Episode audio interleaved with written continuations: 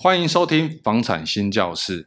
我们这一集呢，我们邀请了医材画室的老师，这个老师是不得了的人物。我这次没有在讲，我们这一集好像没有很夸张哦，怎么没有那个觉得怎么有点冷啊？我们这天气是变冷，所以我们怎么录影的氛围有点冷。我们后置要掌声嘛，对不对？这是站长本人尴尬的原因，还是尴尬癌突然犯了？好，那我们先欢迎我们老师的出场。对，老师可以跟我们的听众朋友打声招呼。好，大家好，听众朋友，那我是。当代画家王梦琪，我是艺术家族第三代。那我参加过很多的展览，像国父纪念馆，还有最近在9月、10月份2个月在南港软体有个展。然后呢，今年的6月1号、2号、3号在双子卫视台有专访，然后现场作画、流体画。对，然后还有在屏东美术馆，还有各大很多媒体有专访过，所以说呢，就对，老师这个，所以就是老师很厉害啦。媒体这么多，那我们要秀一下，目前为止没有人来专访过我，开玩笑的，快了是不是啊？谢谢。那我们当然要欢迎一下我们的小助理出场哈。Hello， 大家好，我也不知道，好像很久没有录音的小助理，休息了2周，但是还是很疲惫的小助理。他升级，现在是这个尾牙的车上那位主持人。对，他现在这个尾牙接不完啊！哎呀，尾牙场接不完。哎呦，如果真的有这个能力的话哦，那就应该不会坐在这边了。快了，真的，你以后未来。有机会。我们的企划小邱 ，Hello， 大家好。那我们回到老师这边好。老师在画画这个领域其实也蛮久的哦。刚刚这个媒体一定是不得了的人物，媒体才会去采访报道啊，不然那个阿猫狗的话，谁理你，对不对？所以说，这个老师的人物背景是不是可以仔细的来介绍一下，跟我们听众朋友说一下？好的。那我是艺术家族，就是从我外公、舅舅、姨妈到我这已经是第三代了。那小时候呢，我是外省的，从小我外公他是我们家族是开店，就是卖各种画，那各种画作都在。我是这个小时候是在这种环境长大的。那我从3岁的时候，我就是在这种环境长大。那我就是一路走来哈，就是一路走来，我就是像我在我家乡的时候，在北方的时候，在我一毕业的时候，我自己在开画廊，然后我在台湾以后，我现在也是在开画廊，在那个三民路上，新北市三民路上自己开个画廊，这样子。对，在板桥啦，在板桥地址可以说出来。板桥新北市板桥区3民路1段那个荣光教会附近，对。江子翠捷运站，对，对啊。那我的画画呢，就是我画画的那个我的宗旨哈，就是跟很多画家不一样是怎样？我是喜欢艺术这种东西，对于一些陌生人来讲，觉得是很高大上的，是遥不可及的。但是呢，我通过我的一个40年的一个绘画经验，那我就把它化繁为简，用最简单的方法，让零基础，无论是6岁多到80几岁的零基础，从来没有拿过画笔的，在我的课程中，我短短的3个小时，让他立竿见影完成一幅画带回家。就是对。那我在他绘画的过程中，我是教他去怎样去架构。假如画厅画一幅风景画，整幅风景画的，我给他一个架构，主架构。假如说天空还有地，天空和地还有地上物，地上物就是一些树啊、房子之类的。但是这个3个架构架好了以后，那我再让他在里面注入颜色，是远啊、近啊、色彩的冷暖关系，就是这样的话，让大家。零基础一下就可以在短短的时间可以去领悟到色彩，而我是重点是教他们色彩学，还有去领悟到这个为什么来龙去脉。这零基础是这样，很快就是在1堂课时间就可以。对，我听老师的口音哈，老师似乎不是台湾人哈。对啊，我不是台湾人，我是北方人。北方是东北。东北不是口音啊，东北不是什么那嘎达还是什么嘎嘎的，老师是哪里的？对，所以说我是已经被台湾人给同化了，因为我来台湾已经20几年了，我现在就是结合东北和台湾的东北是哈尔滨那边吗？沈阳的，对，沈阳，沈阳。东北有三宝、人参貂皮乌拉草，这是我常听的这句话。对。嗯，已经被台湾同化了，一定要像台湾女生讲话，就是每个字都要粘在一起，然后这样一定要讲这样。我讲话也是这样子，就是一定要粘在一起。哦、那我们回听之前的，回放一下。那老师的资历说已经有3代啊。对，3代。那我觉得您最擅长的是，因为画画，我们其实离我们很远，因为我们虽然我也是艺术学院毕业的，对不起，艺术大学，我们已经升等大学了，我们也是艺术大学的，所以我们也是有一种莫名其妙的天分。讲了自己都心虚，讲完自己要心虚。我现在用莫名其妙的天分这个形容词，就是因为我们。色彩学就比较不会嘛，也没有那种绘画的天分。那老师是什么时候发现自己有这样的一个才能呢？就是色彩学，就是其实色彩学哈，它不是说的你天马行空，它是有一定的底层逻辑的。就是假如说，对，它是有底层逻辑。假如说一个色相环，我们在色相环就可以看到，它色相环就是你取一个例色的话，左右两边是邻近色，然后呢，最远的地方，它是一个互补色。你们听了以后肯定会煞煞的哈。其实呢，就是你用这个方向，就是简单的来说吧哈，就是一个绿色的，好，也画一棵绿色的树，好，这一棵绿色的树，它在受光的地方和背光的地方，好，这一棵绿色的树，那受光的地方呢，我就绿色的加一点暖色的，加一点橙色的，加一点黄色的，那我在背光的地方把这绿色的加一点蓝色的冷色的进来，就是冷暖关系，就是一个色彩，就是用这种方法来去，无论都是你画什么都是一样，有受光和背光，受光一定是暖色系，暖色系就是红色啊、黄色、橙色之类，属于暖色系，背光的就是冷色系，就是绿色啊、蓝色之类的冷色系。你画画的时候就一定是冷暖冷暖，就这样，对，这样的话一下就会很容易就通。你在理论知识在画布上讲的时候就更容易通，是这样的。嗯，我们只知道 RGB 啦 YMCK， 不是艺术大学毕业的吗？怎么听起来看起来一脸雾煞煞的？我们是艺术大学戏剧系，哦，是表现型表现艺术，不是平面艺术，表演啊，写剧本啊。哦，小沈阳那一派，对不对？小沈阳，对啊，小沈阳那对，没错。哎，老师刚刚还没有提到说为什么有，就是自己有发现到有这样的天分。我自己发现，因为我从小这个家族环境长大，你看我姨妈她是画一些那个仕女图啊，那我舅舅他是画那个用电笔，就是那种烙，就是台湾可能叫它是充电的那个笔头，那个是电的，就是一充上电它是红红的，在那个椴木上，就是大陆有一种椴木，白椴木，然后它有点蓬蓬的那种的，然后在上面画一些猫咪。就是深浅，他就是在画猫咪，就用那个颜色，就咖啡色的深和浅这样的画些猫咪白猫图啊什么，他都画这种。那我就在玻璃上画，都是用色彩。我就是在这种小时候，就是这种，也不是就是无意，就是不知不觉的就会对色彩有深厚的一个浓郁的一种。这是天才呢。对，就是就色彩，所以说就跟我一样，我也不知不觉就考进去了。那你是被谁熏陶？你爸爸妈妈也是你爸爸妈妈是小沈阳还是宋小宝？我是受屏风表演班的创始老师。哇，屏风表演班真的是听起来，李国修老师突然一下翻了好几阶。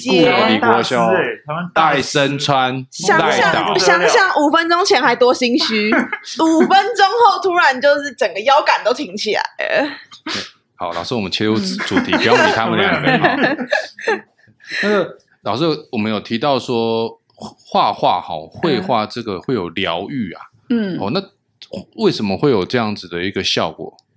嗯，那我就跟你分析一下哈。那绘画其实对每一个年龄段都是有很大的一个帮助。那我把它规划成三个年龄段，第一个年龄段是青少年，第二呢年龄段是中壮年，第三个年龄段是是长者。好，第一个年龄段它的好处，那个青少年的年龄段的好处是怎样？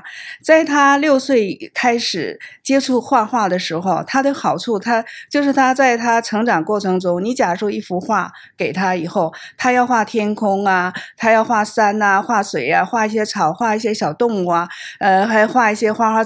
他在画的同时，他一定要布局，是不是？他要布局，他要去动脑，去怎么样去用色彩的搭配。这个时候，他都是在高度的集中力再去打造一个，这个就好像是一个园丁，又好像是在造景师，又好像在建筑师，整个一幅画都是在动脑和手去把它呈现，把它完成，然后高度的集中力嘛。这个时候呢，小孩子长期这样下来以后哈，养成这个习惯以后哈，他会跟同龄的小孩子绝对是不一样的。他画了，他走在外面，他看到哪个好，假如说哪个房子或者咱，哎，这个房子我原来画过，哇，原来是这样画呀，或者哎，这朵花怎样好好看，我想把它，会比同龄的小孩子更加的有那种观察敏锐度哈。所以说呢，这个就是小孩子当他越画越进步的时候，他就想把他这幅很好的画，你说哎呀小朋友，你这画画的这么好，你是什么你可以解释一下，你讲一下。他会觉得他这么好的画，他要用很美的语言来去表达呀，可是他觉得他词穷，他没办法去呈现。这个时候他就觉得，他就开始哦，语言能力一定要，就看一些古诗词啊，看一些什么，会学一些精美的语句，把他这幅画表达的非常淋漓尽致的。这也是我个人的一个经验。其实我经历过一个，我们那时候在文化大革命经历以后哈，文化大革命的余后，我经历过他的余后以后，就是读书无用论，就是我们那时候读书无用论呢。所以说我们那时候很不重视读书，那我也是一样，我每天读书也不好好读书，我就是在画画，很喜欢画画，那也不好好读书。所以说呢，我就是画了很多画，当我越画越好，越画越进步的时候，我才觉得我就没办法。你看我参加画展，你说你起个名字，像你如果没有什么文学底蕴的话，你起的名字就很苍白。假如说好一个老人牵个狗，就老人与狗，或者你画一幅花，就是哦花开富贵，或者锦簇，什么花团锦簇，就是这样。那你一幅画本来大家就看，确实是老人与狗，还用你讲，人家用眼睛，你要去叙述他为什么，要多问几个为什么。这个时候我就会无形中，所以小朋友他也是在。我就还就是小朋友学画画，就是无形中在语言方面，他就不用家长去叮嘱，他自己就会自发自己去想去提升这一块。所以小朋友在他学画过程中，他有增加他太多的好处，就是语言表达能力不用家长去盯他，然后呢观察能力。不用家长去管他，而且美与丑、审美观他都有，都是靠他自己去绘画去酝酿的那种，所以说呢滋养着他。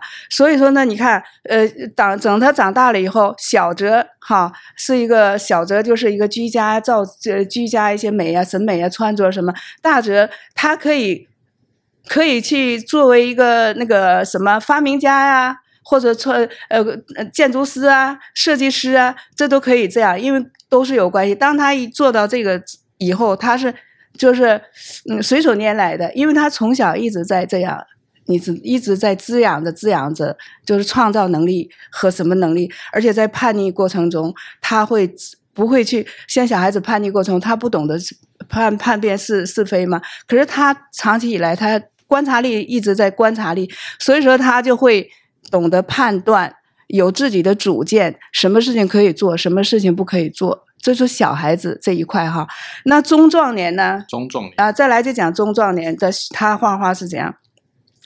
中壮年他压力非常大，他面临着生活上的一些压力，还面临着上有老下有小，然后面临着种种的压力。可是现在的人他报喜不报忧，他有很多很多的一些苦衷，他不会去跟别人讲，他外表都是哎怎样，其实内心很对，所以说这个时候他来画画，他整个画画的过程中，他完全是放空的。就假如说我们手机没有电，我们去有方法去把它充电的方法，可是中壮年他也要充电呢，他用什么方法？用来画画来充电。当你画画这个过程中，这个几个小时的过程，我为什么是说3个小时一堂课呢？因为现在大家都很忙，你如果让他2-3个小时一堂课，他就已经没有那种感觉了，充电的感觉和充饱电的那种感觉。我就让他，我就发明的这一套课程，就是你在你很短的一堂课的时间，你立马完成一幅，立马带回家。所以说呢，他这个过程中完全放空，就像手机一样，完全充电，就在画好了，画他喜欢的，画他生活上的一些东西，画他遇到的。就像我有一个宾安有一个那个一个朋友嘛，他就是他家里开民宿的，开那个花莲民宿的，他开花莲民宿呢，他就是很累啊，他做一些工作就是压力很大，然后他就说来我这边想放松一下。那我说好，我说他从来没画，老师我从来没画我可以吗？我说你放心，你把3个小时时间给我，我保证让你来完成一幅，你就完全是来充电。然后呢，他说那我可不可以画我家民宿？他就拿了一张相片，我说好啊，可以啊。结果呢，我在我的指点下，从来没拿过画笔的人，在一堂课的时间，完美的画出一幅他们家民宿一幅画，而且那不是糊弄的，那是一个看上去绝对是上了学了很久，学了1年的时间的画出那种水平。所以说，那我教人家是等于一堂课的时间，我等于教一堂课，等于我是不是教初阶版的，我是教进阶的。一堂课的时间，我等于教2堂课的技术。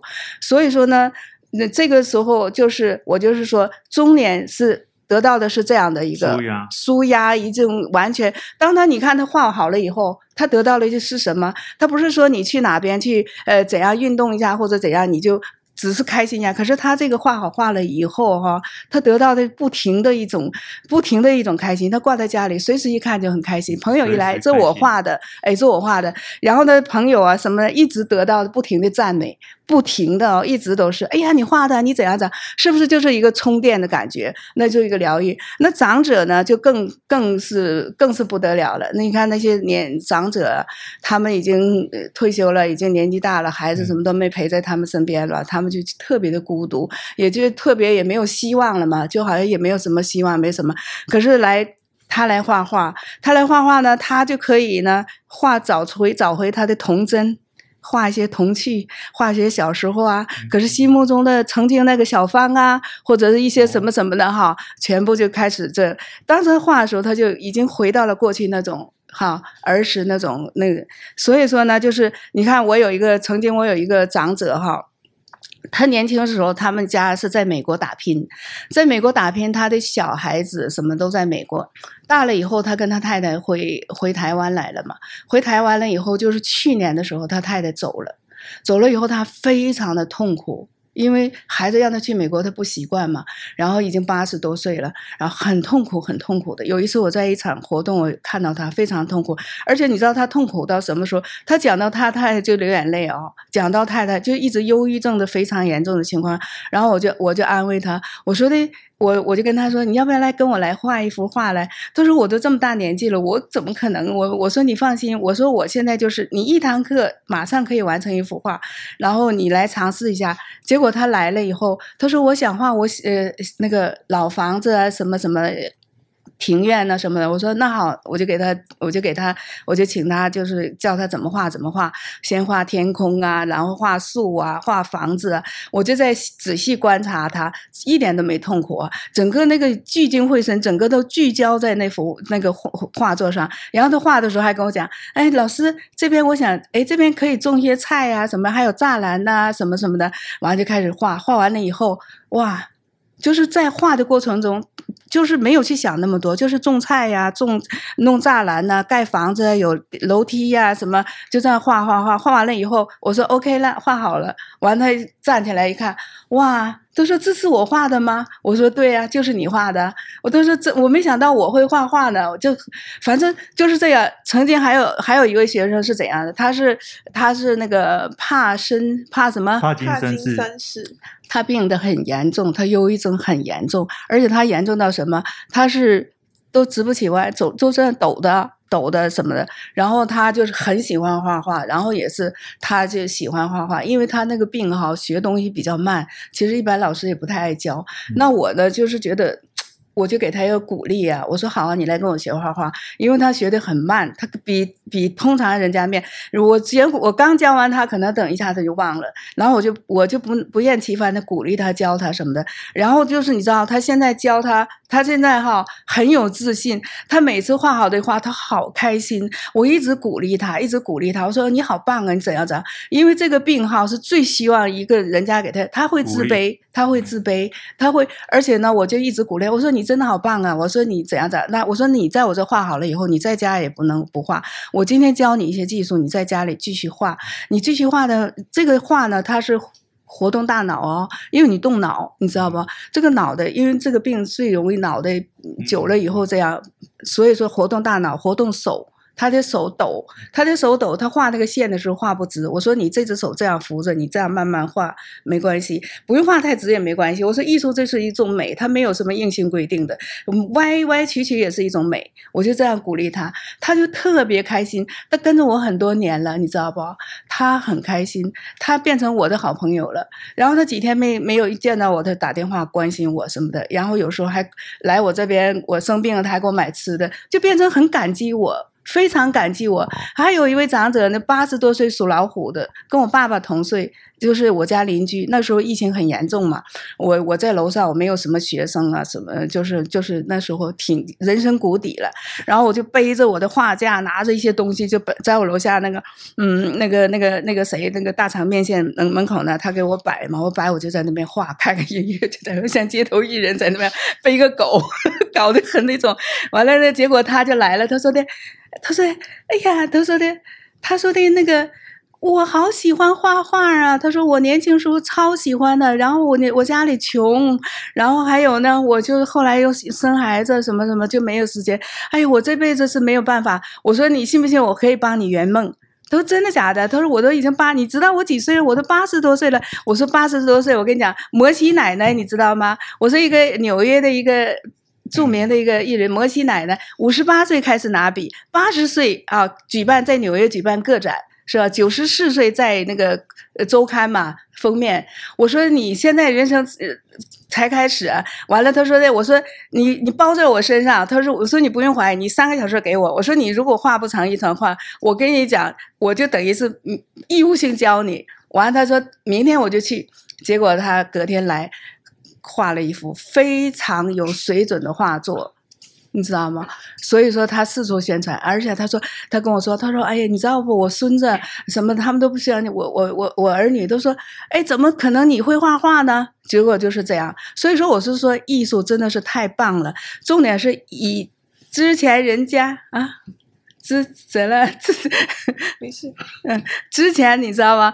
之前为啥很多人他就觉得哇，艺术好高大上啊，好遥不可及啊，怎么？你看我打破这个旧的观念，我的宗旨就是让艺术走向生活化，让普通的素人能有圆他的梦，画生活，画你生活所遇到的一些东西。像我有一个园艺造景的，我们认识一个园艺造景的老板，从来没画过画，也是在 BNI 嘛。他就说他就园艺造景，孟奇老师，我改天去你画画。我说你，他就给我看他园艺造景。我说你可以啊，你把你园艺造景这相片拿来变成自己的画作，你去宣传更有力道。他真的假的？我说真的。他说好，那我马上跟你约。结果马上来，马上我就开始指点他园艺造景，画的比那个造景，因为艺术是来取源于生活，但高于生活，我让他更高于生活。哇，就是这样。所以说我是觉得我这样是一个真正的一个从内而外的一种疗愈，而且是这种温度是一直在不停的在，不是说一下就哇没了，不是啊。你看朋友赞赏啊 ，FB 啊，一直朋友赞赏，家人敬佩啊。所以说这就是我的一个非常，我一提到这个我就非常兴奋和喜悦。每一个学生他画好了以后，我比他还开心。对，就是每天都在开心当中。对，老师，我想请问一下，那你目前在这个艺术界这么久的状况下，你目前你喜欢或者是说欣赏，有没有说哪一位？艺术家，不管他是画或者是做什么艺术的，就是你自己个人认为很欣赏很喜欢的。很欣赏很喜欢的呀，不一定是画，他不一定是做画的，不一定是做画的，对，就是只要涵盖艺术类型，就是他是做艺术的，做艺术的，很欣赏这个。我很欣赏那个美国绘光大师叫托马士，哦，他现在已经不在了。嗯，他的画作我特别的喜欢，哦，他的画作就是一些乡村呐，啊嗯，一些很唯美的色彩，很鲜活的，都是画一些乡村的一些美，像童话般的那房子啊，嗯，那什么什么，我非常喜欢他的画作，嗯，对。这是我很喜欢他的，嗯，像小邱，他最喜欢就是毕卡索，毕卡索，你知道为什么吗？因为欧德有赞助我们毕卡索抱枕，这样。哎，那么老师，请问一下，就是您是说绘画是就是艺术是源自于生活，那可不可以就是带我这种凡人，就是俗到不行的凡人，教我如何去品鉴一些画？因为比如说。我那天去宜兰玩，然后他们有一个画框博物馆，然后里面就是有介绍一些世界名画。当时大多数人可能看到世界名画就是哦，这是梵谷啊，哦，这是他那个什么向日葵，哦，这是什么戴着珍珠耳环的少女，就是你知道那一幅画，但是我无从心就是品鉴它的美，或者是说我没有办法，我要怎么去看待这些艺术名画，或者我要怎么欣赏，去想办法让自己可以愿意走进一个画展去看画。其实你要走进一个画展，你就跟我这样讲哈，就是稍微还是有一点。假如你今天有一幅画在我的眼前，我会跟你讲，因为这个时候没有画，我没有一幅画，我没有办法更具体的跟你讲解，因为一幅画从头到尾，从一幅画是怎样，它要有它的深度。很多人都在画画嘛，是不是？有的人他画的画，他是有生命的，有灵魂的；有些人画画呢，他就是一个你看了他没有耐人寻味。有的画你越看，有的画看看就腻了就看，但是有些那种大师那些画，你是越看就像在挖宝一样，当你越看的时候，你越觉得它是一个取之不尽的一些宝藏那种。但是这就是有点很深奥，但是像你一般看画的时候，就是你们看一些简单的画，大师的画我就会要在那个现场有画的话，我给你讲，就是你要看一幅画，就是我用一个简单的来讲吧。假如说一幅画，你要看它有没有深度和灵魂，好，你去看它。有平面上就是一张平平的一个画布，为什么要有深度？就是它就体现了一个就是景深哈，一幅画有远。中近，当你把这个远中近体现出来，整个一幅平面，你看哇，好深远呐，很深远，好，就是远方它很灰灰的，远灰，好远小，远处它肯定是看不大清楚，它又远又灰又小，你把它用色彩去体现，然后呢，近纯近大。远稀近纯远灰，这个时候你就把它三度空间给拉开了，然后呢你就有一些就是加一些，我为啥是说绘画是源于生活高于生活。好，假如说我们今天这个场景，我们今天一个桌子一个杯子，它就是一张，你拍照相的话它就是一个这个桌子这样，但是我们要高于生活，我们就要把它一些就是我们就把它用我们的客观，它是一个主观就是这样，我们用我们的客观来啊，我们给它或者是加一些冷啊和暖啊，我这上面你看不到冷暖关系嘛，就是我们要高于生活，我们用艺术来高于它，我们哎这个是哪边是冷哪边是暖，前后关系，那个在远处这个在近处，这个就是学生跟我学画画的时候，他在画的同时我就慢慢就给他导入。就是一堂课下来，他也学到了一些那个远近啊、时序啊，然后还学到了色彩用色彩来体现，也要怎么样把一幅画画出有灵魂，它就是很重要，空灵灵魂，不要画这一幅画就是一幅死的，哇，就是一幅画而已，画让它画活画动，这就是一门非常一个高境界的一个艺术。其实跟我学画画的人绝对能学到东西的。是非常，因为我教学生，你知道我是怎么教，有时候一堂课有十几个学生的时候，我学，因为十几个学生一堂课3个小时，但是学生多画，不是每个人每一个人画一幅画，如果大家画统一一幅画，我就不累了，我就简单了。可是同时每一个人画不同的，那我就很累，每个人教不同的，可能这一堂课我就不止3个小时，可能会超过，但是超过它多长时间，我还是按3个小时的收费收。那我的思想是怎样的？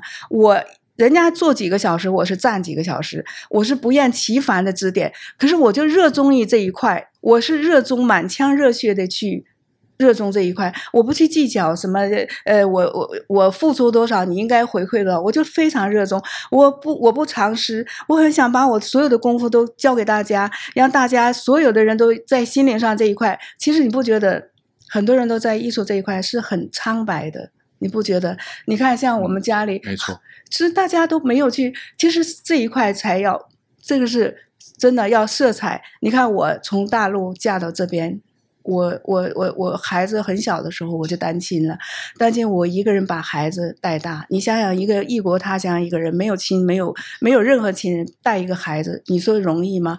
可是如果要是没有艺术这一块的话，没有艺术这一块这么快乐，让我这么开心，对，疗愈，我今天也不可能变成今天这样。所以说呢，我是把爱传播给大家，艺术的爱，艺术色彩传递给大家，达到一个疗愈。对，导师他刚好提到一些在家里的状况嘛，那我想特别请问一下，现在的居家的话，你会建议是摆什么样的画风吗？还是什么样的作品会比较适合摆在居家里面？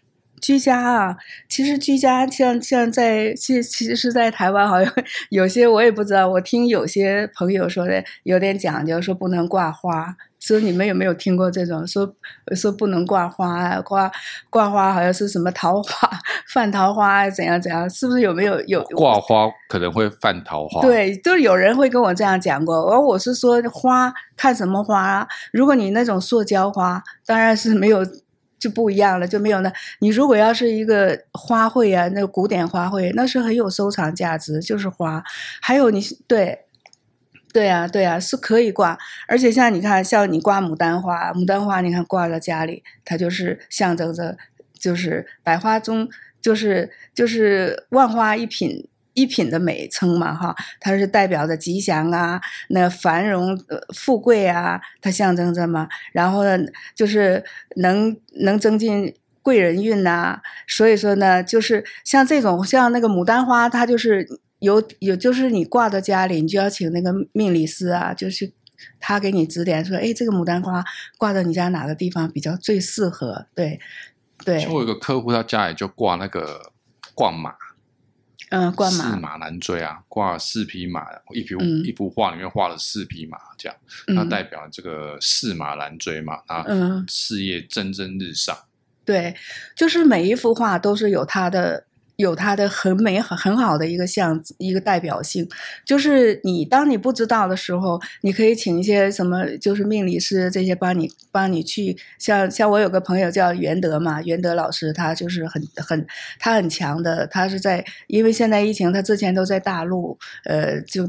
安排位啊，就是大工厂整栋楼啊，他是真的是他都是，他现在他人在台湾，就他就是很厉害的，就是你一幅画，哎，我这一幅画请他，哎，请一些知道的，哎，这幅画该挂到哪里挂到哪里。你看像每一幅画，你看像那个向日葵啊，就适合挂到玄关，向日葵它是金灿灿的嘛，哈，金灿灿呢。它是金灿灿的哈，那个它就象征着啥呢？就是前程似锦哈，如日中天，就是挂到玄关一幅大的。像我自己家有一幅那个是黄金招财树，我那棵黄金招财树你知道不？那个长和宽的尺寸都是我是定做的，那个尺寸是最吉利的数字。而且我画那个黄金摇钱树哈，你站在那边，那个就像在哗哗哗哗哗哗哗哗哗哗哗落黄金那种感觉，是在动的感觉哦。我画的是那样，那也非常招财。我在南港软体那边展览的时候，很多人都想说，哎呀，这幅我很喜欢，我说这幅你给我多少钱我都不卖。所以说你像玫瑰花呀，玫瑰花呢就是象征着雍容华贵啊，然后爱情的纯洁真挚，爱情和平友谊，每一幅画都有它的很好的一个含义，重点是你适合挂在家里哪个位置。哦，位置才重要。对，位置非常重要。内容是什么还好，这样。对，内容都是很好的，画就是对，所以说挂到哪个位置就是非常棒的。对，嗯，对啊。没有，我觉得挂画，我自己之前看人家挂画，我觉得就是挂你喜欢的啊。嗯，就是感觉也没有一定的标准说挂怎么样还是正确的，毕竟画或者是艺术这种东西就是青菜萝卜各有所好，你喜欢的东西别人不见得一定会喜欢，但是只要每个人心里面对美有一定的定义，跟你能透过画或者是任何艺术来让自己觉得很舒服，就是内心觉得很平静很舒服，能找到自己的一个舒适的空间，我觉得那是最重要。听老师的感觉是这样啦。对，因为就是没事，有的人是会讲的，有的人就会说，哎呀，这个就有的人就会忌讳这些，哎，我这个要挂哪里啊？怎么要？有些说不能挂花，什么时候？我说这是很错误的一个观念，花怎么不能挂？自古以来，那花是最代表美的，是不是吗？代表性的那花，什么桃花、范桃花什么的，我说这些都是一些对啊，所以说喜欢最重要。对啊，喜欢最重要。你想想看，有些人跟我说，就是有些人很不重画这一块，我就很奇怪。你看，好，有的人说，哎呀，我家里没位置摆画。你自己想想看，你家里没位置摆画，你家里有位置摆一些杂七杂八的东西，你一眼看上去好，还是你家里摆很多画，一眼看上去，你画摆再多，进家里不会看着乱呢，是看着哇，好美呀，好像走进了一个什么森林，那是什么森林王国一样。你如果家里摆一堆摆满了，那你就感觉就是对画跟杂七杂八东西真的对，白马就变白马王子啊。对啊对啊，那你变青蛙，你就会变青蛙王子吗？那要摆很多青蛙。嗯，好啊，那最后一点时间我们给老师工商一下好了，介绍一下自己的课程啊，介绍一下自己的课程。那我的课程呢，就是3个小时就可以，你就是什么都不用带，然后我那边什么都有，你就可以空手来3个小时的时间，就立马完成一幅画带回去，然后我也可以出去。外出去教，我也在学校有教。然后，假如说你到一个就是活动式的，假如说你到一个一个点，你给我一个点，你有6个学生，我也会去教，对，这样子。好啊，那谢谢我们一彩传奇画室的老师王梦琪王老师，谢谢你，谢谢老师，谢谢老师，好。